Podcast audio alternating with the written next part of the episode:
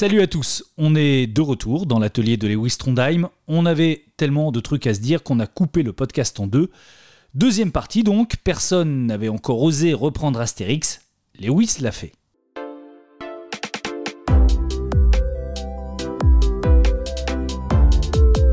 L'Atelier BD, un podcast original proposé par Paul Satis. Et cet Astérix par Trondheim s'appelle Partoutatis. En réalité, c'est une histoire de Lapino dans l'univers d'Astérix. Comment t'es venu cette idée un peu dingue? Ça remonte à loin parce que je travaillais à l'époque, euh, enfin Lapino était chez Dargo avec euh, Guy Vidal qui était le, mon éditeur, Guy Vidal qui était aussi auteur, euh, scénariste de série. et à l'époque, Dargo avait perdu le droit de, publier Astérix, ça devait être en 96, et j'avais envoyé un fax à, l'époque à Guy Vidal en lui disant euh, j'avais dessiné Lapino en, Astérix, puis j'avais dessiné un, Obélix un petit peu comme j'ai dessiné dans l'album, en, animalier, on dirait, ouais, je pourrais faire ça. Et puis il m'a répondu avec son accent un petit peu marseillais, oh, Lewis. Donc j'ai compris que ce ne serait pas possible, et j'ai fait, euh, fait quand même un, Spirou à côté, mais qui n'était pas du tout dans le même, dans le même esprit, euh, avec Lapino qui était dans, la peau du personnage de Spirou. Il n'y avait pas de côté, comment dire alors là, c'est pas dans la peau d'eux, hein. c'est vraiment, il est Astérix. Pour ceux qui l'ont lu, mm. le, Lapino et Richard qu'on connaît se retrouvent dans la bande dessinée mm. qui devient réelle. Oui, voilà. Donc le, le, le truc vraiment, c'est que ça a commencé il, y a, deux ans, j'avais 56 ans, et je me suis dit 56 ans. Il y a une époque, je faisais des albums, euh, je me laissais euh, facilement embarquer pendant six mois à faire une bêtise, parce que j'avais juste envie de faire une bêtise. Par exemple, l'album Mildew, où c'est un, je crois 120 pages, 140 pages de combat, de KPDP, de, c'est Lapino qui se fait poursuivre par le méchant pendant tout l'album. Et, jamais, je me disais, mais jamais j'aurais le courage de, refaire une bêtise comme ça, c'est pas possible. Et puis après, je me suis souvenu de Désœuvré et de, de l'album que j'ai fait sur le vieillissement des auteurs de bande dessinée. Je me dis, bon, peut-être que là, il y a aussi une piste. Faisons quelque chose de débile. Et, allons-y, qu'est-ce qui est le plus débile? Et, là, j'ai eu le, souvenir du, fax que j'avais envoyé à, Guy Vidal, et en me disant, bon, bah, ça c'est débile. Comment je peux faire après euh, Lapino Astérix? Il me faut une bonne idée, il ne faut pas juste que ce soit Lapino Astérix. Euh, de toute façon, je n'aurai pas le droit, donc il faut que ce soit une parodie. Euh, comment faire une parodie, comment faire un pastiche? Et là, j'ai eu cette idée très conne de dire, voilà, Lapino, il se réveille d'un seul coup dans la forêt, tout le monde le prend pour Astérix, euh, alors que lui, il est là, on le voit comme un, lapin, il montre ses oreilles, il montre ses pieds, puis les autres disent Mais non, c'est ce que tu racontes? C'est pas, pas si con parce que personne n'avait pensé à ça avant toi. Qu'un personnage réel rentre dans, le, dans une bande dessinée. Mais, je pense que ça, plein de gens ont dû y penser, puis ils ont dû se dire euh, Oh non, c'est trop con, ou ça, personne ne va y croire, ou ça va pas aller. Euh. Mais je me souviens vaguement quand j'étais gamin, il y avait une émission jeunesse, et puis il y avait une espèce de poudre magique qui permettait d'entrer dans les livres. Donc c'est pas, pas moi qui ai inventé ça. Hein. Et donc à partir de là, donc j'ai fait euh, une dizaine de pages, 12 pages. Et j'ai envoyé quand même à, chez Albert René pour leur dire voilà, comme je connaissais la personne qui, gérait euh, Astérix, je ne vais pas le faire ça dans son dos, ça me c'est pas bien. Et puis je me suis peut-être que ça les intéresserait de le publier eux-mêmes, quoi, à limite, pourquoi pas. Et la personne m'a dit en gros que bon, effectivement, ça, parce que je lui ai dit ça, ça lui ferait pas plaisir, mais voilà, je vais faire ça. Donc ça lui, il m'a dit effectivement ça, ça me fait pas plaisir.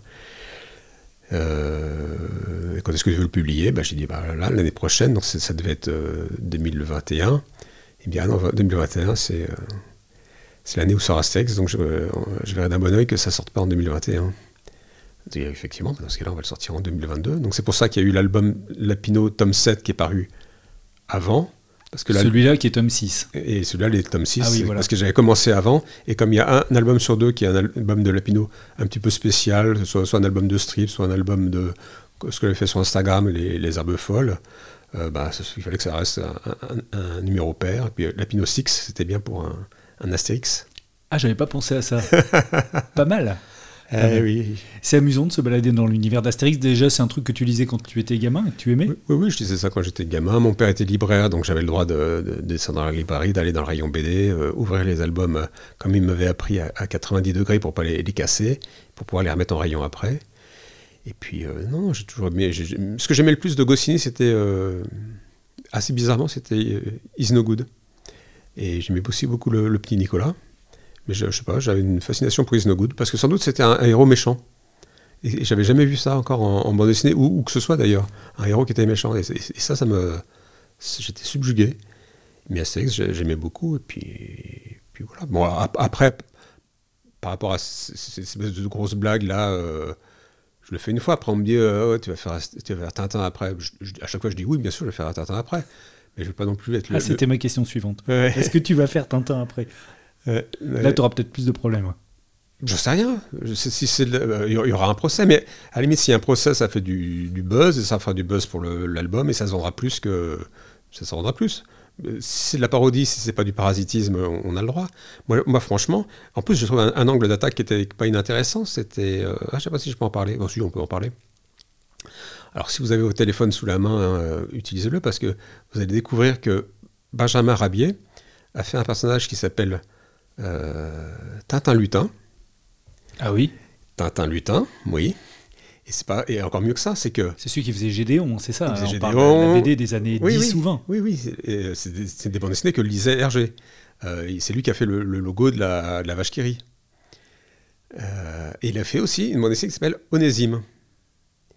Alors, euh, peut-être qu'on va faire une pause dans, le podcast pour que je puisse te montrer Onésime, qu'est-ce que c'est de Benjamin Rabier? Tu feras, tu feras une, petite, une petite coupure, là, je vais, te, je vais te chercher ça vite fait. Onésime.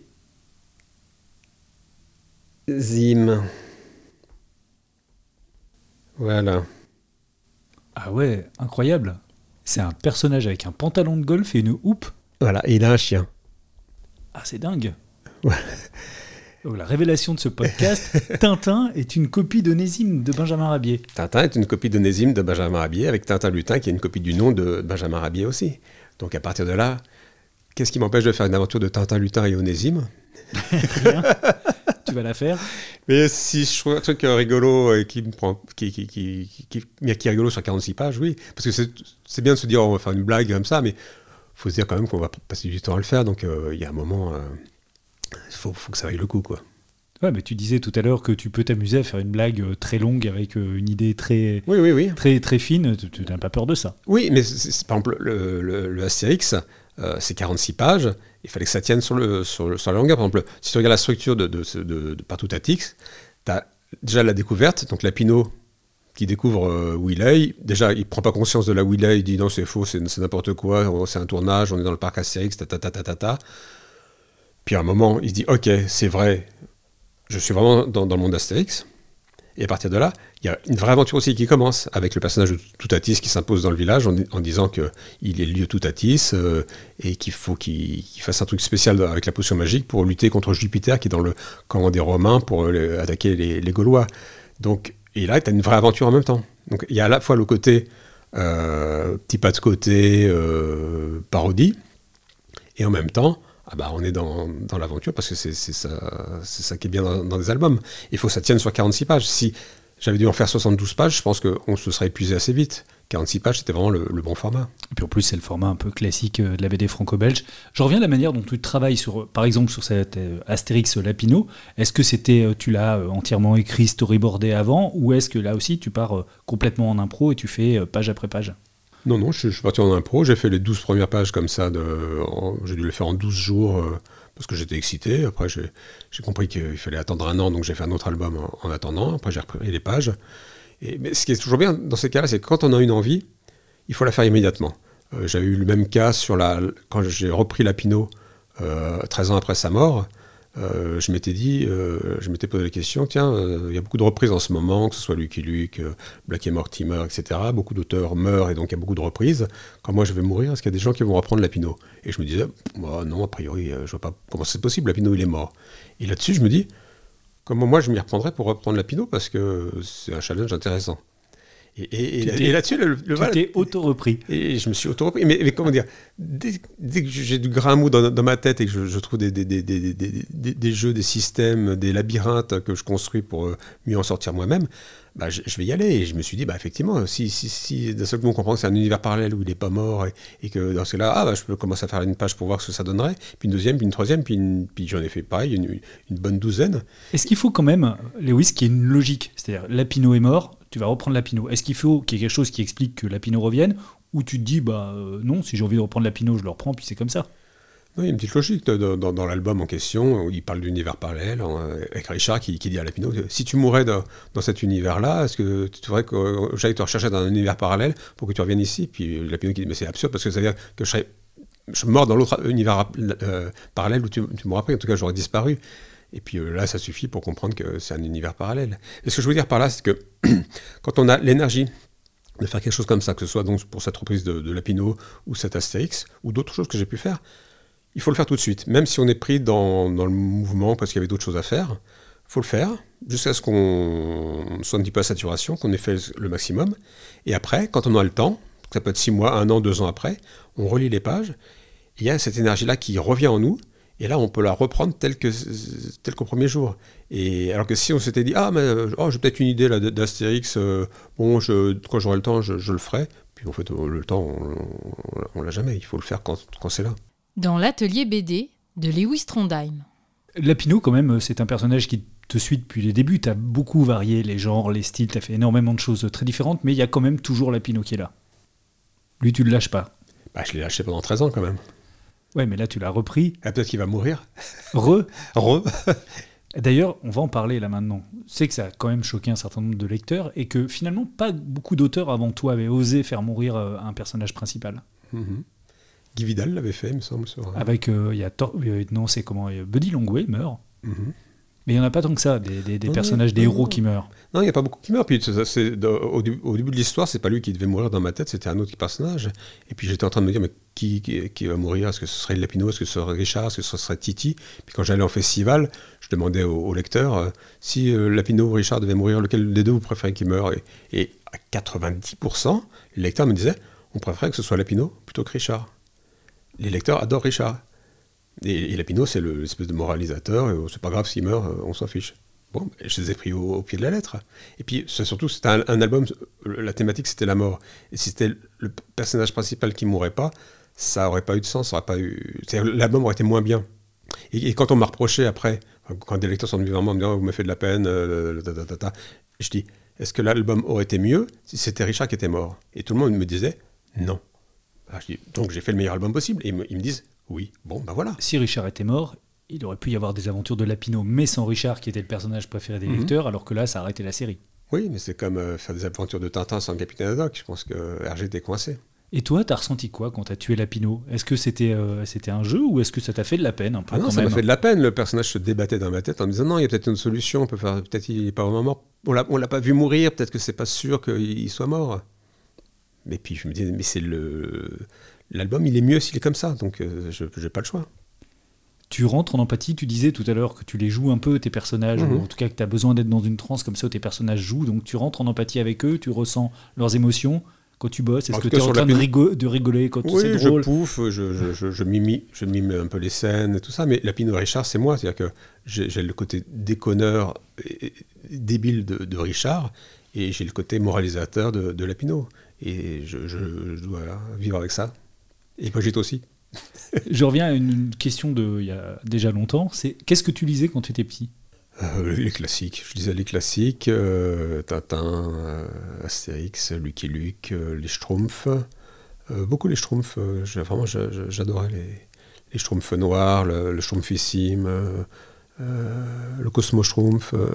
beaucoup de, de plaisir à tout ça. mes parents m'abonnaient non, il, m'achetait les recueils Spirou, les gros volumes, qui avaient, je sais pas, tous les 6 mois ou 8 mois. Donc ça, j'ai eu ça, j'ai au moins 3 euh, mètres de linéaire de, de recueils de, que j'ai fini par foutre à la poubelle au bout de 4 déménagements parce que ça, ça allait, quoi. Il y a un moment, tu étais là, qu'est-ce que, que je garde tout ça, pourquoi? Et je lisais. Donc, on était. Euh, mon père était libraire, on vivait au-dessus de la librairie. Ma chambre, c'était aussi la chambre de ma sœur, c'était aussi le bureau de mon père, c'était aussi le bureau de ma mère. Et c'était aussi l'endroit où on rangeait les, les, stocks de livres de poche. Euh, j'ai lu 10-18. Et bah, quand tu es enfant comme ça, qu'il y a une ou deux chaînes de télé, que tu n'as pas grand-chose à faire, tu finis par regarder un petit peu les, les bouquins tu dis, oh, est-ce que j'ai envie de lire des livres avec des, textes? Bah, Tu es un peu paresseux, tu as envie de dire non. Puis tu regardes de temps en temps, bah, tu as un truc, ah, ça s'appelle GB, tu regardes, ah, c'est bizarre, pourquoi pas Tu lis un petit peu, tu vois, je sais pas, je sais pas ce que ça, ça m'a bizarre.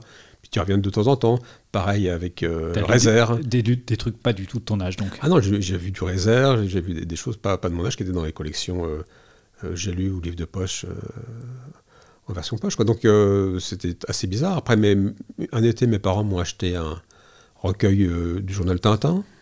Ça m'avait paru très bizarre de voir des personnages, plein de personnages que je connaissais pas. surtout qu'à l'époque, il n'y avait même pas Tintin qui, qui passait dans, ce magazine-là. ils m'ont acheté une année, sans doute par, erreur, pilote. et alors là, c'était, je, voyais Druyet, j'avais les yeux qui pleuraient du sang parce que j'étais pas du tout formé à ça.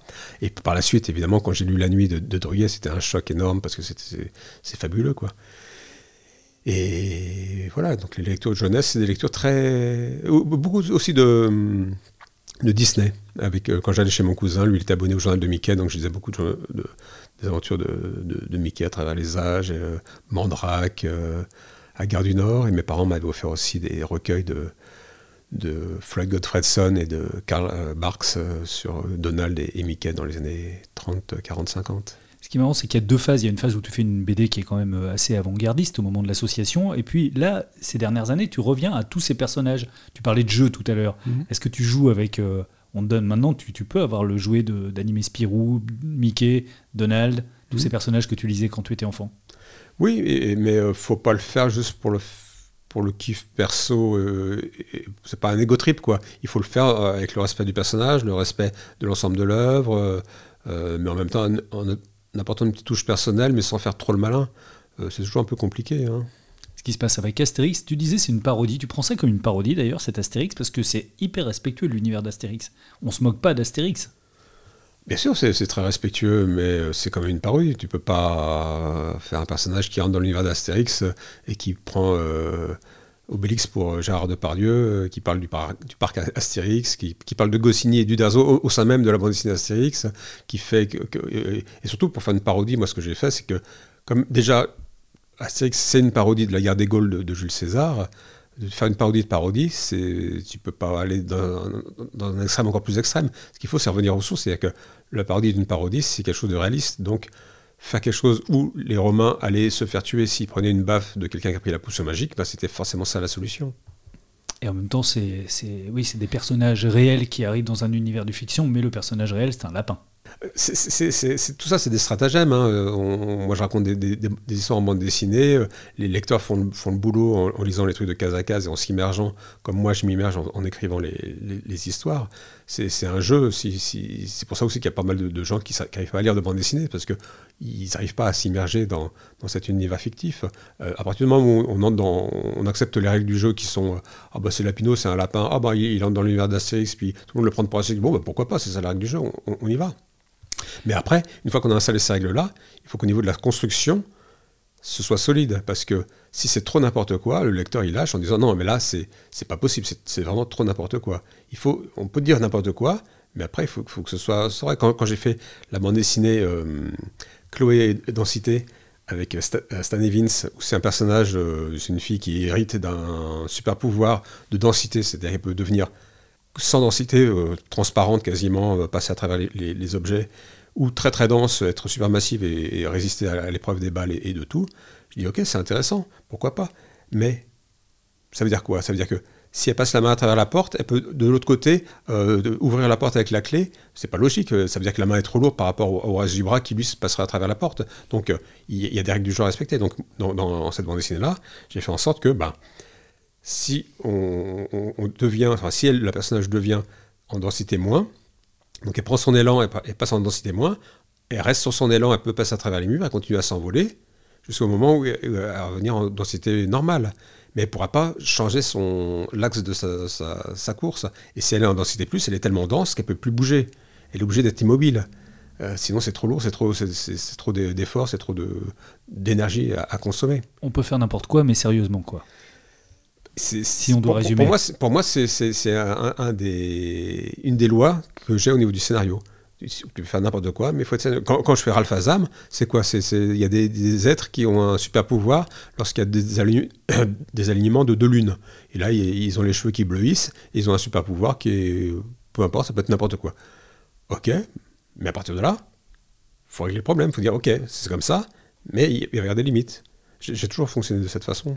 Ce qui fait que tu aimes pas mal la, BD de genre d'ailleurs. Tu parlais de Ralph Azam, il y a Donjon aussi en Heroic Fantasy, il y a eu euh, Infinity 8 en, science-fiction. J'adore ça aussi en tant que spectateur, hein, des, séries télé euh, ou, des films de science-fiction, de fantastique, euh, d'Heroic Fantasy. Euh. Moi, tant qu'on montre que les personnages sont vivants, qu'il y a des interactions humaines entre les personnages, que les scènes sont pas des, des copier-coller d'autres scènes ça, me va. Le problème actuel, souvent au cinéma, c'est que as des... tout l'argent est mis sur les effets spéciaux et pas du tout sur le scénario, donc tu t'ennuies un petit peu. Euh, disons un petit mot de, donjon rapidement que vous avez repris avec euh, Johan Sfar. C'est un univers qui, est, qui finit par être tentaculaire parce qu'il y a plusieurs époques euh, de donjon. Est-ce que c'est un truc que vous pouvez développer encore à l'infini ou est-ce qu'au contraire il y a, il y a une fin, c'est cadré, vous savez où vous allez? Non, non, donjon ça n'a jamais voulu être comme c'est actuellement. On a commencé, c'était juste Johan qui voulait travailler avec moi, et moi qui voulais travailler avec Johan, et puis il m'a proposé un jour, ce sera un canard, euh, il, fait une connerie, on le prend pour un, enfin il se fait passer pour un barbare pour, euh, pour, cacher sa connerie, et puis euh, l'aventure commence. Bon, ok, super, allons-y là-dessus. Puis pareil, il me dit, je te fais le scénario, je dis, ok, tu fais le scénario, mais je fais aussi le scénario avec toi, parce que je ne vais, pas, je vais pas être à, ton service, j'ai envie qu'on travaille ensemble. Et j'aurais été frustré au bout de deux albums de ne pas dessiner. Donc, euh, ah, bah, je vais faire le, ce qui se passe dans le futur. Puis je dis, ah, bah, dans ce cas-là, on va faire ce qui se passe dans le passé. Ah, ouais, d'accord. Dans ce cas-là, on va faire aussi ce qui se passe à n'importe quel moment avec n'importe quel personnage. Ah, ouais, d'accord. Et quand on a repris le donjon récemment, on dit, ah, et si on, se, on faisait un truc qui se passe 10 000 albums plus tard et 10 000 albums avant? C'est peut-être ça, finalement, le fil rouge de ce que tu fais. Ça commence par et si? Et si on faisait ça? Parce que c'est marrant, parce que c'est amusant, parce que c'est un jeu. L'Atelier BD, un podcast original proposé par Paul Satis. Je voudrais juste revenir un, moment sur le, sur le dessin. Est-ce que tu aimes dessiner? Est-ce que l'acte du dessin, c'est un plaisir pour toi? Alors j'ai appris à aimer à dessiner. Mais pendant longtemps, c'était juste, il fallait que je dessine pour, euh, pour faire mon histoire. Maintenant, j'arrive à faire des albums juste pour le plaisir de faire du dessin. Le prochain album de Lapino, qui est un album, ou, même quand j'ai fait Les Arbres Folles, c'était juste pour le plaisir du dessin, de faire des, petits dessins en couleur, avec en direct. Euh, et, voilà, donc euh, ça, heureusement, ça s'apprend. Mais il faut, faut beaucoup d'abnégation. Il faut surtout se dire, voilà, quelles sont mes limites. Et, de toute façon, jamais de ma vie, j'arriverai à dessiner comme Moebius. Donc, n'allons pas vers là. On sent qu'il y a eu un vrai plaisir de dessin, par exemple, sur les petits riens. Où là, c'était du dessin, euh, donc c'était des souvenirs de voyage, souvent, la plupart du mmh. temps. Et il y avait donc du dessin euh, au naturel, quoi. Voilà, dans les premiers petits riens, il y en avait moins, mais plus j'allais en voyage, plus je me disais c'est important de faire du dessin d'après nature. Ça m'enrichit ma, bibliothèque mentale et ça me permet d'entrer un, petit peu en méditation par rapport à, l'endroit où je suis, ce qui est toujours agréable, et aussi en communication avec les, habitants locaux. C'est que j'ai pu discuter un petit peu avec des Japonais, alors que je dessinais des, des, pylônes euh, électriques. Donc il y a des rencontres qui sont sympas aussi comme ça. Est-ce que tu fais euh, pas mal de, carnets C'est Alfred nous raconter que tu faisais ça justement, parce que lui, il en fait énormément, il en a tout le temps, et ce qu'il raconte dans un podcast précédent. Est-ce que tu as toujours un carnet avec toi ou John Sfar fait ça aussi, il dessine en permanence? Non, j'ai pas beaucoup de carnets. J'ai toujours un carnet sur moi où je note les idées. Parce que quand on a une bonne idée, ben, il faut pas se dire ah ben, je vais m'en souvenir ce soir, parce que généralement non, on s'en souvient pas le soir. Euh, je remplis pas des carnets tout le temps. Euh, je vais pas des. souvent, par exemple, je suis chez moi, je suis ici, là, à cette table au milieu de l'atelier. Je me dis, tiens, ça fait longtemps que j'ai pas fait un grand dessin. Donc je prends une feuille à 3, à 4, euh, et je fais un dessin. Pour le plaisir du dessin. Et ça, ça m'arrive, je sais pas, au moins toutes les deux semaines, quoi. Un truc qu'on verra jamais, qui a pas été, qui sera pas publié. souvent, je les mets sur, sur Instagram, ces dessins-là comme il y a Lisa Mandel qui m'a dit ça, tu veux pas faire quelque chose pour exemplaire euh, en crowdfunding? Je lui ai dit, bah, écoute, euh, il m'a dit, mais une bande dessinée. Je lui ai dit, bah, pourquoi pas, mais il faudrait faire un truc que je n'ai pas l'habitude de faire. Et puis j'ai eu l'idée d'utiliser ces, toutes ces illustrations-là qui peuvent être des couvertures de Lapino et dire, voilà, bah, ce que je peux faire, c'est un album où il y a les couvertures d'albums imaginaires avec une page de, de ce qu'il y aurait eu à l'intérieur. Bon, je n'ai pas encore commencé, hein, mais je, je, le ferai. Mais ça, ça, ça, m'amuse. On arrive doucement à la fin de cet entretien. Non. Si tu veux continuer, moi, ah. bah, moi j'ai ah bah oui, mon après-midi. Ah bah oui, on continue, vas-y. De quoi tu veux parler? Ah, euh, de ce que tu veux. moi. Bon, alors, on parle de ton prochain album. On peut parler de, de- de- de l'atelier en lui-même. Est-ce que tu, tu- tu- dans les autres podcasts, tu, tu- tu- tu as, tu as dit tiens, et ça c'est quoi? Ça c'est quoi cet objet-là? Pourquoi ça? Alors Pourquoi ouais, ça? faisons ça. Alors qu'est-ce qu'il y a qui paraît étrange sur ton atelier? Il y a du chocolat Oui. vide, Oui, parce que je l'ai mangé. excellent hein. au citron à la pointe de gingembre. Exactement. C'est comme ça que donc tu phosphores. Un petit peu de chocolat de temps en temps, ça fait, ça fait plaisir. Il y a le détacheur de l'eau écarlate. Ça sert à quoi? Alors, de l'eau écarlate, ça sert à détacher les pinceaux euh, avec lesquels tu utilises du drawing gum. Le drawing gum étant une matière, une sorte de, de pâte que tu étales. D'accord. Ça s'appelle liquide de masquage en français.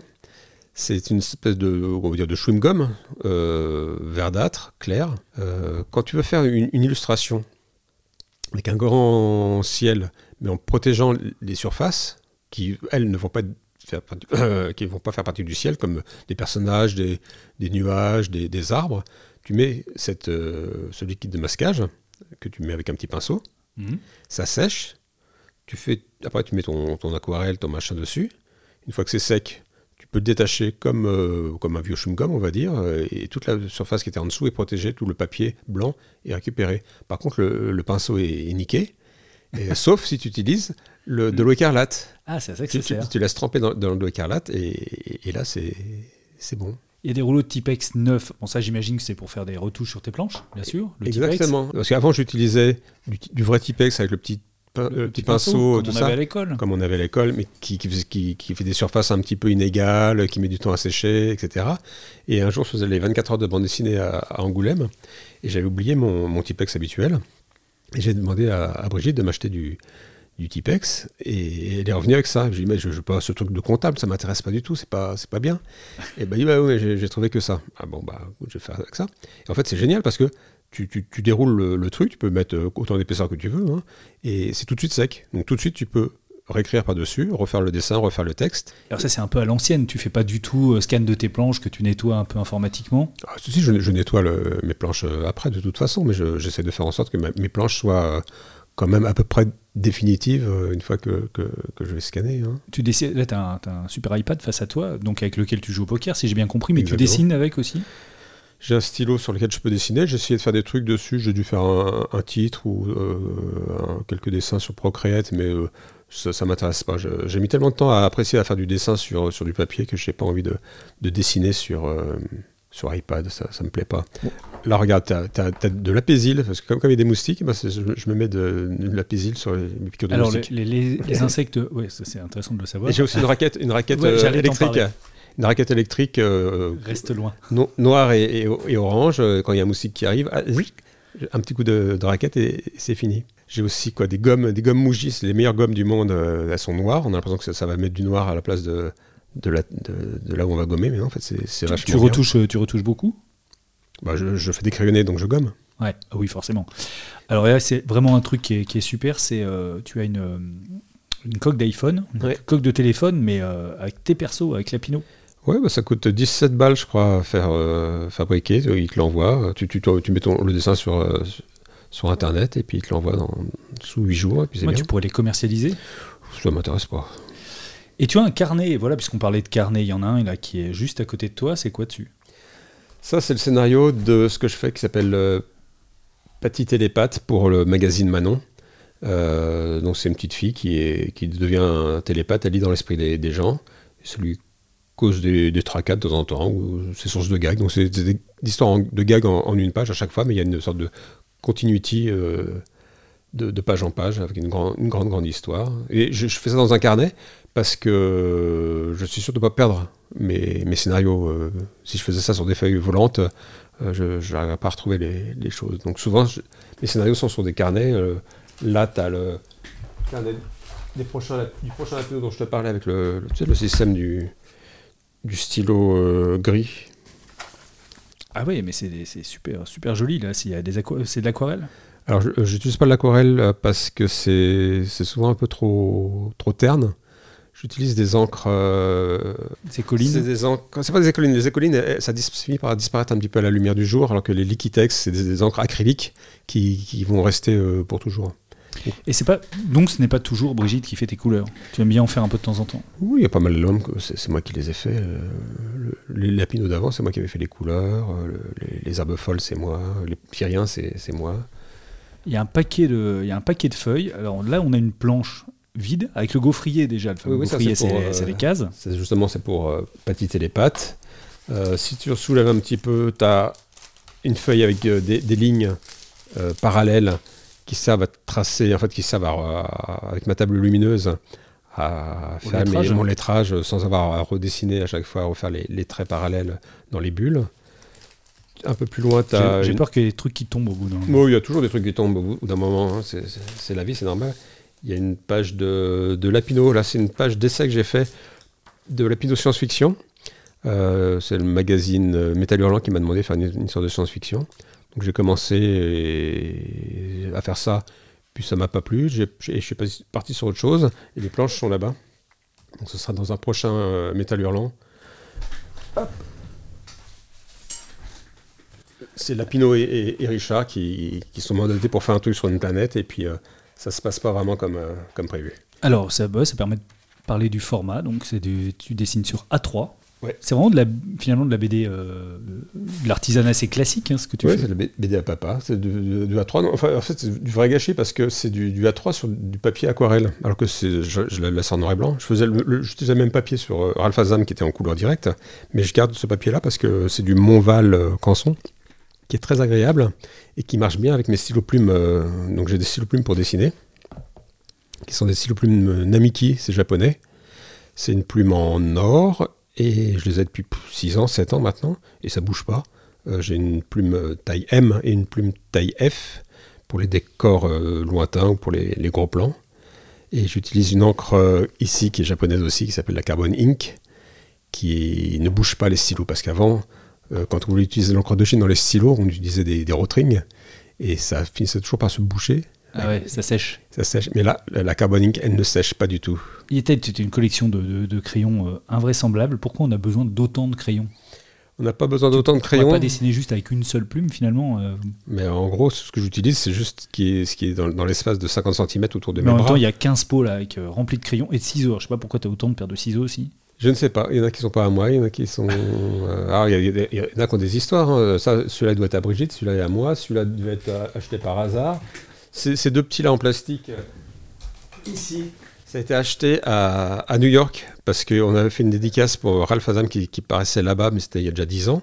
Et euh, comme l'album n'était pas arrivé à temps euh, pour la dédicace, ben, il y avait plein de lecteurs qui étaient là, donc j'avais euh, acheté du papier. Et on avait acheté des petits stylos comme ça qui sont très crénelés. Et on a, et ça fait comme des vieilles photos au niveau des, des Ah oui. côtés. Et donc ça faisait comme des petits ex-libris pour euh, les, les gens qui, qui- qui étaient venus, qui s'étaient déplacés, alors que l'album, lui, n'était pas encore là. C'est euh, c'est une guitare derrière ou c'est. euh, C'était une guitare en acajou trois quarts que j'ai achetée sous les conseils de Charles Berberian dans un magasin à Paris qui n'existe plus. Parce que Charles me disait ah, ça fait déjà 5 ans, 6 ans que tu joues du ukulélé, mais passe à la guitare, là, maintenant c'est bon. Et alors? T'es passé à la guitare? Bah oui, puisqu'elle est là, que sous tes yeux, que tu l'as vu. Ah, ça pourrait être un élément de déco. Je Ah oui, qu'il y a des oui. trucs ici dans cet atelier qui servent frime. jamais. Ah oui, il y a plein de trucs qui ne servent jamais, mais bon, non, non, je, je- je l'utilise. Je, j'ai pris ma première. Alors, j'ai j'ai depuis quoi 6 ans, 7 ans cette guitare, et je- j'ai pris ma première leçon de guitare il y a un mois et demi. Euh, mais j'ai pris qu'une qu'une leçon pour l'instant. Euh, c'est pour apprendre des choses un peu différentes. Parce que j'aime pas trop apprendre des trucs par cœur, j'aime pas le solfège. Euh, Ce que je veux, c'est m'amuser avec la guitare et trouver des, des systèmes pas trop compliqués pour faire des choses. Ce que je veux, c'est m'amuser. hein. C'est ça le fil rouge. hein. Mais Ce que je veux, c'est m'amuser. c'est ce que je t'ai dit depuis le début. Hein. Le ukulélé, tu t'en joues toujours ou pas? Ouais, mais il est, il est- il est- il est en dessous, là, sous ce côté-là, et je pense que j'arrive beaucoup moins maintenant. C'est, moins- T'en joues un peu sur scène on... Ouais, Enfin, sur scène, Non. dans les festivals. On t'a vu avec Alfred. Ah bah il y a très longtemps. euh, Ou alors pour le, quand il y avait des, le mastodonte, euh, on essayait de se débrouiller pour qu'il y ait une guitare et, et jouer la chanson de Abonnez-vous au journal de Spirou. Tout- toutes les semaines, euh, on, on a hâte qu'il revienne. On fait les petites questions de fin ou- C'est comme tu veux, moi je. Mais c'est vrai que c'est vrai que ça, ça parle pas beaucoup forcément le matériel euh, pour, pour un auditeur. Les gens ils veulent plutôt avoir du, des idées de qu'est-ce qu'il y a dans la tête de l'auteur plutôt que qu'est-ce qu'il y a sur la table. Non, de non, moi je trouve ça intéressant ce qu'il y a sur la table de l'auteur. Si j'ai pas vu aussi derrière toi là, ce- ce- des tas de cartons à dessin, mais alors vraiment des tas de cartons à dessin. Bah oui, puis dedans, y a- il y a mes albums de Lapino et tout ça. hein. Tes originaux, t'en fais quoi? Tu Bah, les vends, là, tu les gardes ou J'en vends un petit peu, mais très peu. Je passe pas par les, les galeries parce que j'aime pas trop. le- Il y avait un site d'ailleurs, à un moment où vous vendiez, où Oui, les oui. auteurs vendaient directement leurs planches? Oui, ça s'appelle les, lesdessinateurs.com. De temps en temps, je remets des dessins à vendre. euh, Ou alors je fais des, des commissions quand il y a des anniversaires ou des, des mariages. Il y a des gens qui me demandent euh, Je peux pas avoir un, un dessin à 4 Bon, je, je leur fais un dessin à 4, ils sont contents. Derrière toi, tu as, du Ralphazam, tu as, du t'as Bloodsy, tu as, des carnets de bord, tu as des œuvrés, tu as. Il y a un mini fauve. Raconte-nous, tiens, l'histoire du fauve. le fauve. euh, Comment tu l'as créé euh, Cet objet qui est maintenant tant convoité. Eh ben, euh, c'est intéressant. En plus, tu vas pouvoir mettre ça au niveau de la photo sur, tes, sur ton podcast. Parce que, regarde, Bon, là, Lewis se lève. Il va chercher je sais pas quoi. Un carnet. c'est un, c'est un carnet. euh, quel format on va dire Un peu format paysage avec du papier craft à l'intérieur, mais très très épais. Il doit bien faire euh, 3 cm de large. Euh, je l'ai acheté en Corée du Sud euh, un jour où j'étais invité par là. Quand on va dans les pays comme ça étrangers, nous autres les dessinateurs, on va toujours dans les magasins de beaux-arts, tout ça, pour essayer de trouver des trucs incroyables. Et parfois on n'en trouve pas, puis parfois on en trouve, mais on, on s'en sert pas. Mais là, celui-là, j'ai commencé sur place, et puis après dans l'avion, puis un peu ici. J'ai commencé à faire des petits dessins avec des pots de fleurs, puis un petit chat. Puis euh, d'autres choses, un peu euh, SF, toujours le petit chat. Je me disais, ah, c'est marrant, ce, ce petit chat-là, comme ça, euh, il, est, il est graphique, il est bien. Donc euh, j'ai fait plein de dessins, comme ça, que tu peux voir. Tout ça dans l'avion. C'est vrai que c'est long. non, non, pas dans l'avion. Après, j'en faisais un, par jour pour, pour m'amuser ici. Et puis c'est resté comme ça dans, sur une étagère, là où j'étais le, le prendre. Donc le, le- ça devait être en 2000, 2004, le, le voyage en Corée. Et en 2006, euh, on m'élit Grand Prix à Angoulême. Et là, j'ai une réunion avec Franck Bondou et c'était qui à l'époque? Benoît Mouchard. Il me parle de, Mariscal et de la, petite mascotte pour le- les Jeux Olympiques de, Barcelone. Et ils me disent, on voudrait bien que tu fasses un petit truc comme ça pour euh, une mascotte pour le festival d'Angoulême. Je dis, mais, euh, demandez à quelqu'un qui s'est dessiné. C'est pas de l'humilité, hein, c'est, juste que j'ai toujours le syndrome de l'imposteur. Donc, euh, demandez, à quel- demandez à à, des vrais dessinateurs euh, qui, vont faire un, chouette truc. Il me dit, non, non, toi, on voudrait que tu fasses un truc. Et, là, je dis, bah, j'étais un peu pris au dépourvu, puis, j'ai eu le souvenir de ce que j'avais fait ici, sur ce carnet-là, et j'ai dit, écoutez, écoutez, si vous voulez, je peux vous proposer ça. Donc, je, prends un carnet, je prends un papier, je prends un crayon, et je leur dessine le, le- le fauve. Et ils me disent, ah bah oui, très bien. Du premier coup. On prend, c'est ça qu'on veut. Donc, j'ai jamais mené une affaire aussi rondement, même si j'ai pas été payé une fortune. hein. Je- franchement, je c'est pas c'est pas la, meilleure affaire de ma vie. Mais voilà, ça s'est réglé comme ça. Et ils, ils m'ont dit comment tu veux qu'on et Franck me dit comment tu veux qu'on l'appelle ton petit fauve? Et ben j'ai dit ben voilà, tu, tu viens de le dire, le fauve. Ça n'a pas été plus loin. C'est une petite fierté quand même euh, de voir les dessinateurs qui abordent fièrement sur des étagères euh, le- les, les fauves. Fierté, non. J'aime pas la, la fierté, l'orgueil, la fierté, la fierté. euh. Hitler disait que la fierté est une arme et c'est, on peut être très facilement manipulé euh, par un mauvais côté de soi-même ou par d'autres gens à cause de la fierté. Euh, ça, me, bah, ça me fait juste plaisir un petit peu que, que ça me fait plaisir que ça leur fasse plaisir. Ça me fait plaisir qu'il y ait un côté un peu pérenne maintenant parce eu plein plein d'époques avec des, des prix. Euh, c'était juste une espèce de, de, de bout de verre un peu épais qui, euh, C'était l'Alphar avant. c'est hein, ça l'Alpha, ouais, j'en, ai un comme ça qui doit être. euh, mais c'est pas. J'aime mieux les, les objets en volume. Il y avait l'Alfred avant qui était pas mal, Ah oui, avec le, le pingouin de, de de. Ouais. Et donc là, bah, le- je trouve que l'objet est plutôt bien. euh, chaque année, il me demande de dessiner un ou deux, trois trucs en plus pour, pour le festival. c'est pas trop de boulot et ça, ça, ça va, mais je, non, fierté, je sais pas. Dans l'atelier BD de Lewis Trondheim. Ton dernier livre en date, c'est Superino, Voilà. qui est donc euh, un super-héros italien.